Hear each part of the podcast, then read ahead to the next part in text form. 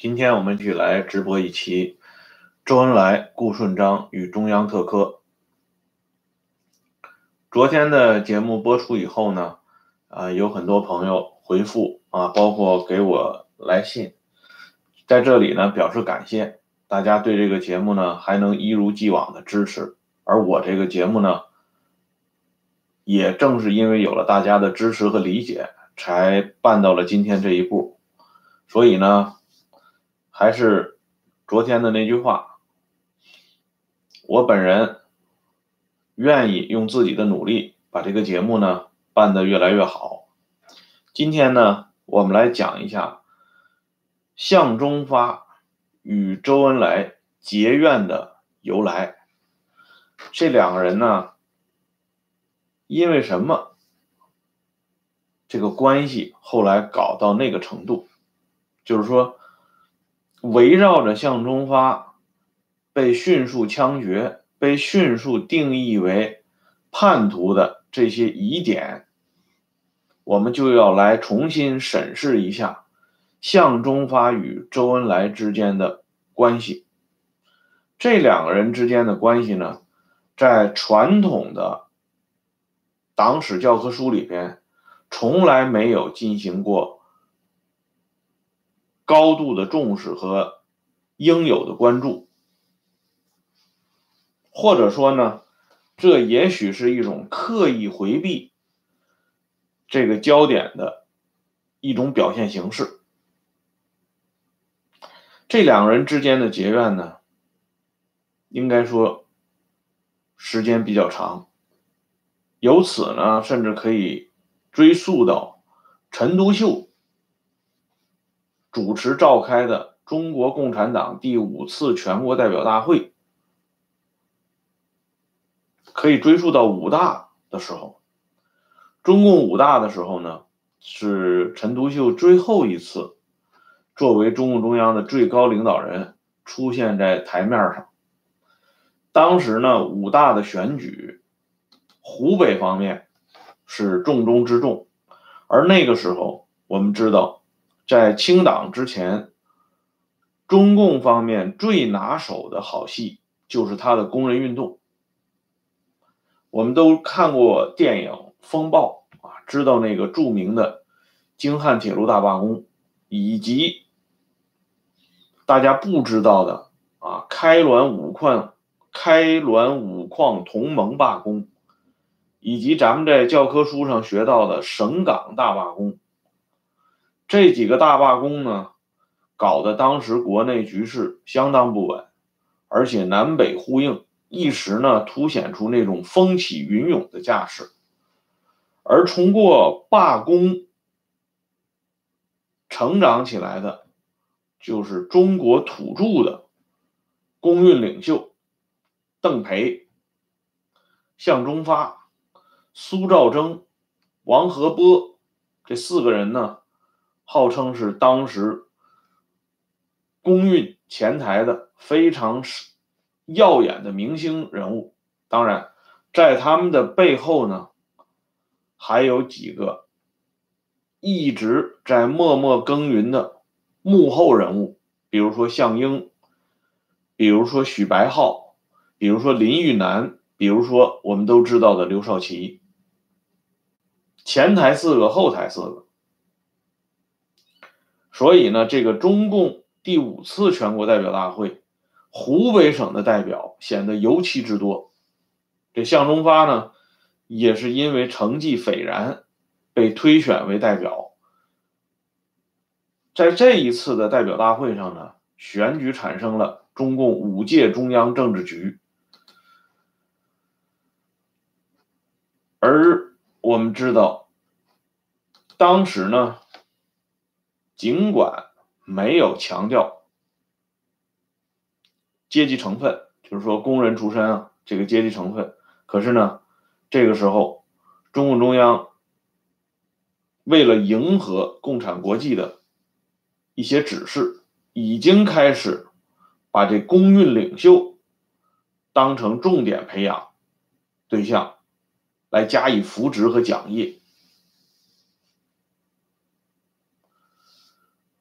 而周恩来呢，这个时候，虽然他在中共五大上没有列入到常委的班子里，可是周恩来在中共五大时候已经崭露头角，特别是在中共五大上选举之后，周恩来已经成为仅次于陈独秀的。中共中央高层的五虎大将之一，当时五届一中全会产生了中共中央政治局之后，明确了在陈独秀麾下组成了一个五人的班子，就相当于办事机构吧。这里呢，李维汉任中共中央秘书长，张国焘任中共中央组织部部长。周恩来任中共中央军事部部长，李立三任中共中央工人部部长，谭平山任中共中央农运部部长，就是农民部部长。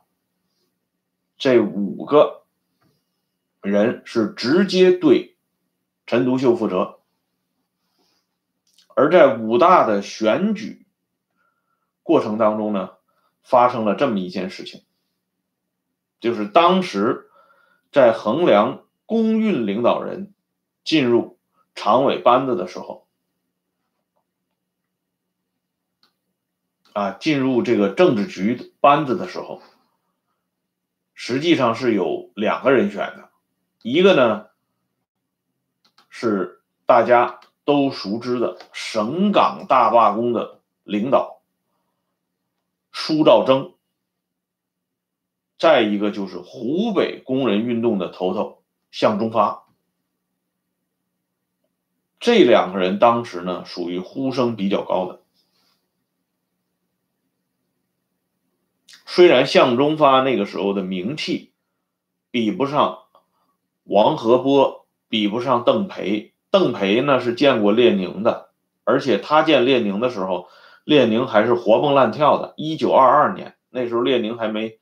还没有那个偏瘫呢，啊，列宁呢对这个邓培还非常期许，说了很多这个鼓励的话，呃，非常重视邓培的出身，搞铁路工人嘛。但是向忠发的特点是什么呢？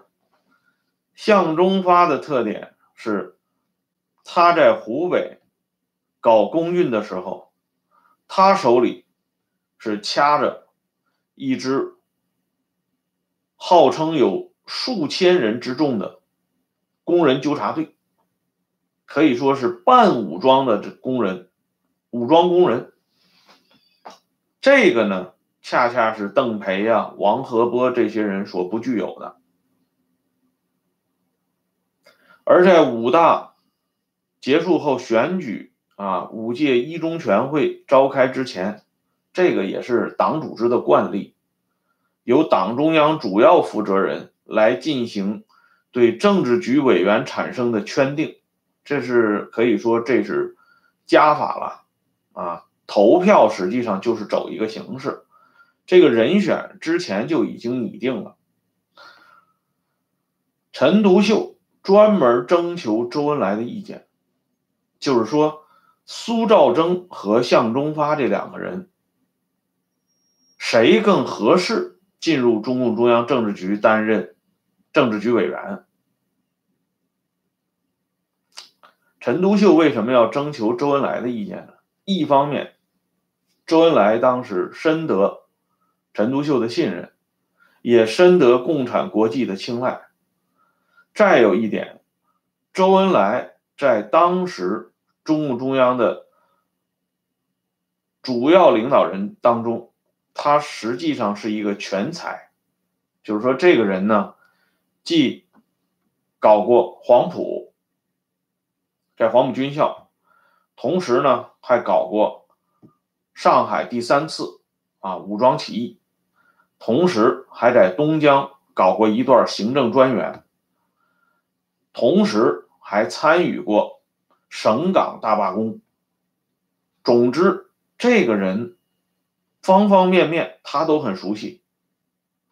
你看啊，为什么讲这个周这个人树大根深枝繁叶茂，实际上就跟周的这种全才的经历有直接的关系。比如说，我们熟熟知的中共第一代领导集体核心四个人物，就是印在曾经的旧版的人民币上的四个大脑袋：毛、周、刘、朱这四个人。毛，我们知道他主要是在井冈山搞武装割据。毛熟悉的是这些田间地头起来的庄稼汉啊，投身到革命的洪流当中，成长为各级的指挥员、战斗人员。这是毛最熟悉的，因为他一开始就开始抓枪杆子。虽然毛早年也在广州讲习过农运，啊，甚至呢也曾经到安源走过一圈，可是呢。那些都是浅尝辄止，只不过是有那么个经历。他与真正形成这种趋势之后的，不论是公运的领导人还是农运的领导人，他没有太深的渊源。可是周恩来不一样，周恩来就刚才我们讲的，中共自己培养的四个土著的前台的公运领袖来说。除了邓培，周恩来跟他没有直接的交往，剩下的这三个人，周恩来跟他们都有密切的联系。向忠发，我们现在是正在说，我们先不提。比向忠发名气大的苏兆增和这个王和波，同周恩来的关系是相当深的。因为今天要讲到苏兆征和周恩来的。这种紧密的关系，所以苏兆征这个话题呢，我一会儿再说。我们先就说这王和波。王和波比周恩来大很大呀。王和波是生于一八八二年，比周恩来整整大出十六岁，差不多就是两代人。按辈分来讲，周恩来应该管王和波叫叔叔，可是呢，周恩来管王和波叫大哥。王和波和周恩来之间的关系相当之好。这王和波呢，大家看过前几年演过一个电影啊，就是刘知兵主演的一部电影。刘知兵呢，在这个电影里边扮演王和波这个角色啊，因为王和波是武大产生的第一届啊中央监察委员会的负责人。这个中央监委就是相当于今天的中央纪律检查委员会，所以有人说王和波是中共中央纪律检查委员会的第一任书记，这个说法并不为过。这王和波后来死在张作霖手里，他和周恩来的关系非常深。苏兆征同周恩来的关系就更深了。苏兆征一生三次与周恩来过从甚密。就是说，两个人有三次在一起并肩战斗过。我们来具体的看一下。当初呢，我们都知道周恩来起家的名山事业，那是南昌兵报。这当然是发生在中共第五次全国代表大会之后了。南昌兵报，苏兆征虽然没有参加，但是苏兆征留下了一一支大约在五百人左右的工人武装，由周其倩率领，最终参加了南昌起义的队伍。因此呢，在南昌兵报发动之后，周恩来、贺龙等人公布的中国国民党革命委员会的成员成员当中呢。尽管苏兆征没有亲临起义现起义现场，还是还是把苏兆征的名字列了上去。这就是因为人家苏兆征人没到，但是礼物已经到位了。这是苏兆征同周恩来的一次重要的接触，而在之前呢？苏兆征同周恩来早有交集，就是说，我们都熟知的当初的省港大罢工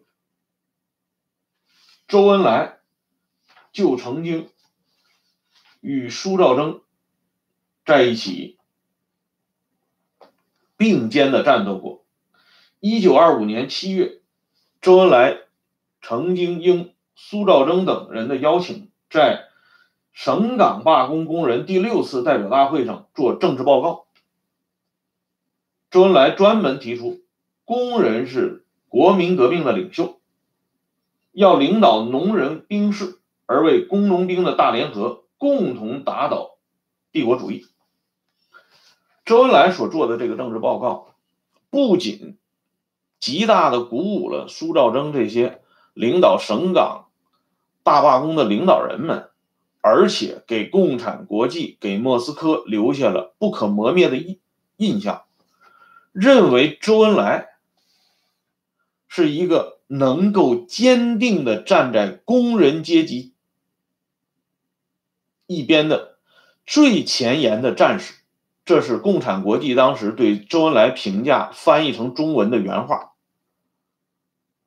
因为共产国际以及共产国际幕后的老板，联共中央领导人是最为看重工人成分的，他们最是把这工人运动看成是中共。开展一系列政治运动的标杆、衡量的标准，而周恩来做的这次政治报告可以说是非常成功的。到了后来，就是说，当这个清党运动起来以后，苏兆征、周恩来这些人曾经在上海长期搞过一段秘密的工作，这个是我们都知道了。刚才。我们一直在强调这个中央特科嘛，在上海秘密工作期间，苏兆征的家里实际上是一个秘密的会议地点，而据苏兆征的女儿苏丽娃，他回忆呢，当时经常到他们家楼上开会的，就是开这种秘密会议的，主要就是有周恩来。邓颖超、李富春等人，可见呢，周恩来同苏兆征的关系，不论是在五大之前还是在五大之后，都是非常密切的。因此呢，当陈独秀在五大期间征求周恩来的意见的时候，周恩来当然是举荐苏兆征啊，而且周举荐苏兆征。可以说也是水到渠成，因为苏兆征的名气确实比向忠发大很多。可是呢，周恩来也知道，如果这个事情传扬出去，势必呢会给向忠发留下一个印象，那就是说，周恩来不支持向忠发进入政政治局。周恩来是不愿意做这种得罪人的勾当。周这个人是相当聪明的，所以呢，他提出了一个折中的方案。他说：“这一次呢，是苏兆征同志，我个人认为可以进入中央政治局，担任正式的委员。向忠发同志名气也很大，是不是把他列为候补委员？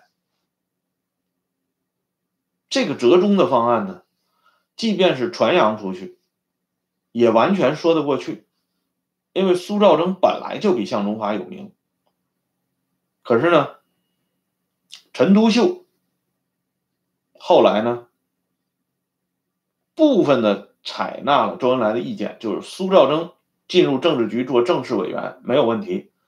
可是呢，五届中央政治局不打算设立候补委员，因此这向忠发也就没进入政治局。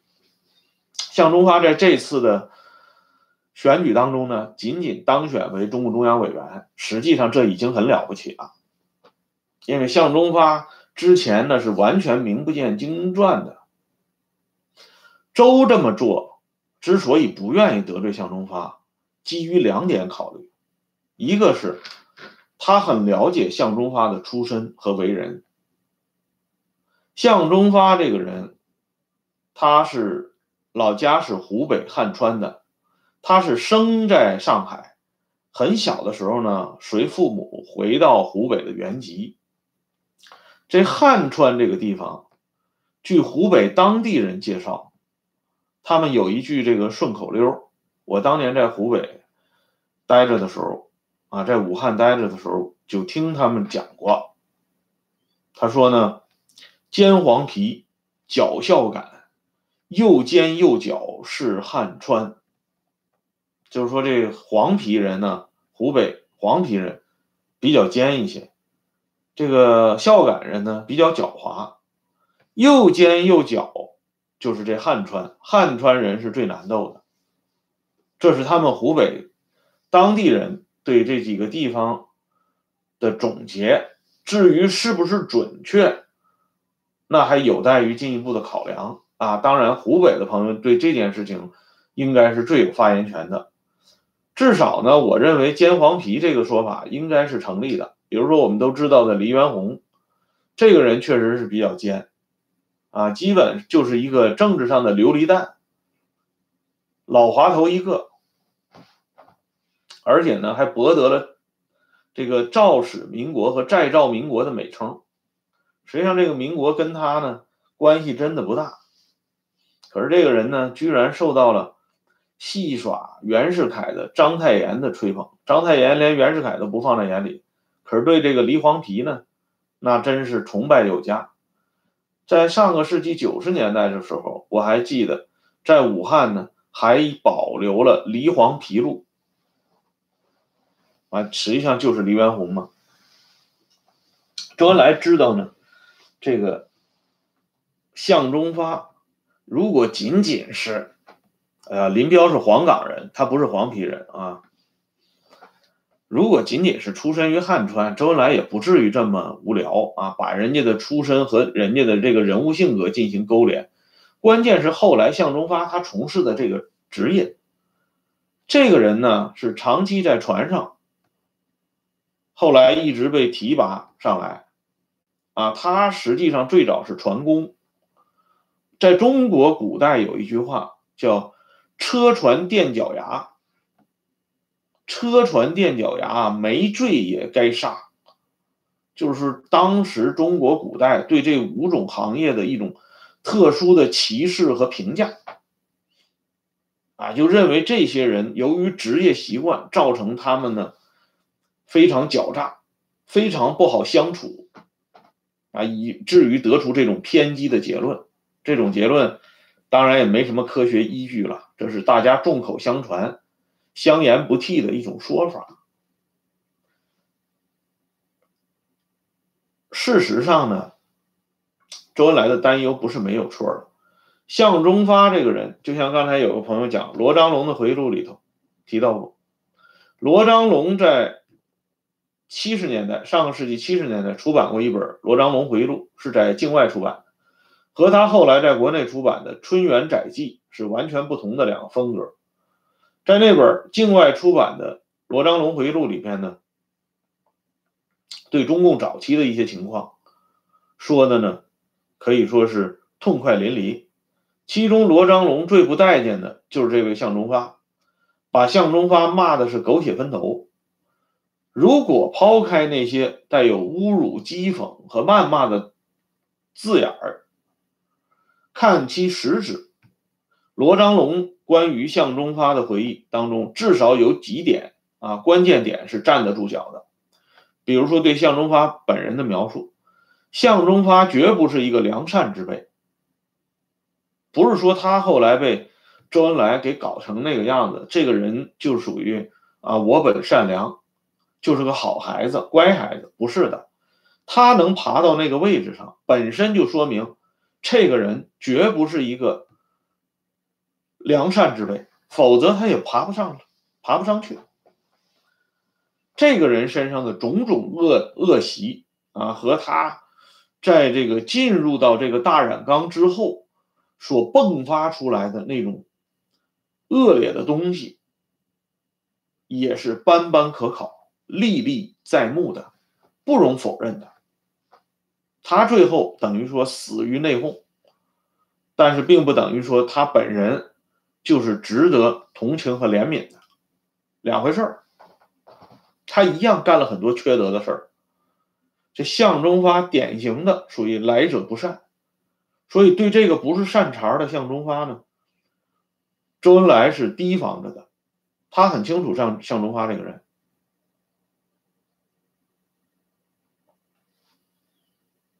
周恩来呢，还知道一点，那就是说罗章龙的回忆录也提到一点，只不过罗章龙回忆录里边呢，对这个人呢进行了一下遮掩，那就是刘少奇。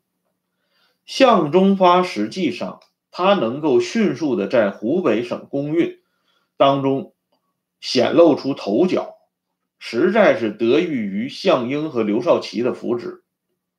向忠发和项英呢，两个人是湖北的同乡。向忠发对项英非常崇拜，项英对向忠发也非常照顾。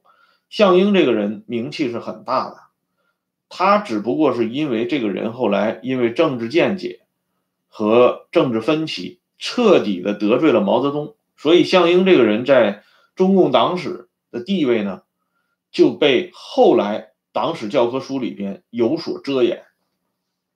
啊，因此呢，我们现在看到的这个项英呢，不是一个非常完整的项英。这个人在中共早期的革命运动里边是一个响当当的人物，所以他对向忠发的扶植那是很重要的。再一个呢，就是刘少奇。刘少奇当时实际上是仅次于张国焘、项英的在工运方面非常具有发言权的领导人。而且刘少奇还曾经短暂的代理过中华全国总工会的委员长，他是中华全国总工会的秘书长、副委员长，后来代理委员长。他还曾经担任过全总驻湖北地区的最高领导人，只不过呢，他是挂名，人没有到位。尽管是挂名，也说明刘少奇对于湖北工人运动。那是有直接决定权和发言权的，因此呢，罗章龙回忆说，向忠发巴结刘少奇，迎合刘少奇，受到刘少奇的提携，这个回忆是可靠的，因为刘少奇看中的是向忠发身上的这股子狠劲儿，敢于当出头鸟，所以呢，刘少奇对向忠发很欣赏。周恩来是深知刘少奇在工人运动当中同林育南呢、项英这些人，包括李立三他们的关系是非常亲密的，因此呢，周恩来不愿意在这个人选的问题上得罪向忠发，乃至得罪向忠发身后的项英和刘少奇，因此他就提出了这么一个折中的方案。从周恩来向陈独秀提出的这个方案，我们来看，周恩来对公运方面的事情也是插手很深的，这点跟毛就不同了。毛刚才我们讲到了，他主要是对军事运动，这点比较了解。朱德就是单纯的军事领导人，刘少奇主要是公运和白区。军队方面虽然担任过新四军的政治委员啊。可是呢，他与周恩来那种啊深厚的军事军事资历是无法相比的。因此，周这个人，他在中共党内，这是一个主管全盘工作的，每个重要的领域都有周的身影，都留下重重的痕迹。可是，周的这个折中方案没有被陈独秀完全采纳。这件事后来呢？辗转被向忠发了解到，向忠发对周恩来就开始有了一个不好的印象，但是这只是结怨的开始，他们接下来的这个结怨就进入到了深层次和实质性的阶段了。那么留在下一次的直播里，我将继续给大家讲述向忠发与周恩来之间的恩怨纠缠。今天呢，先说到这里，谢谢大家，再见。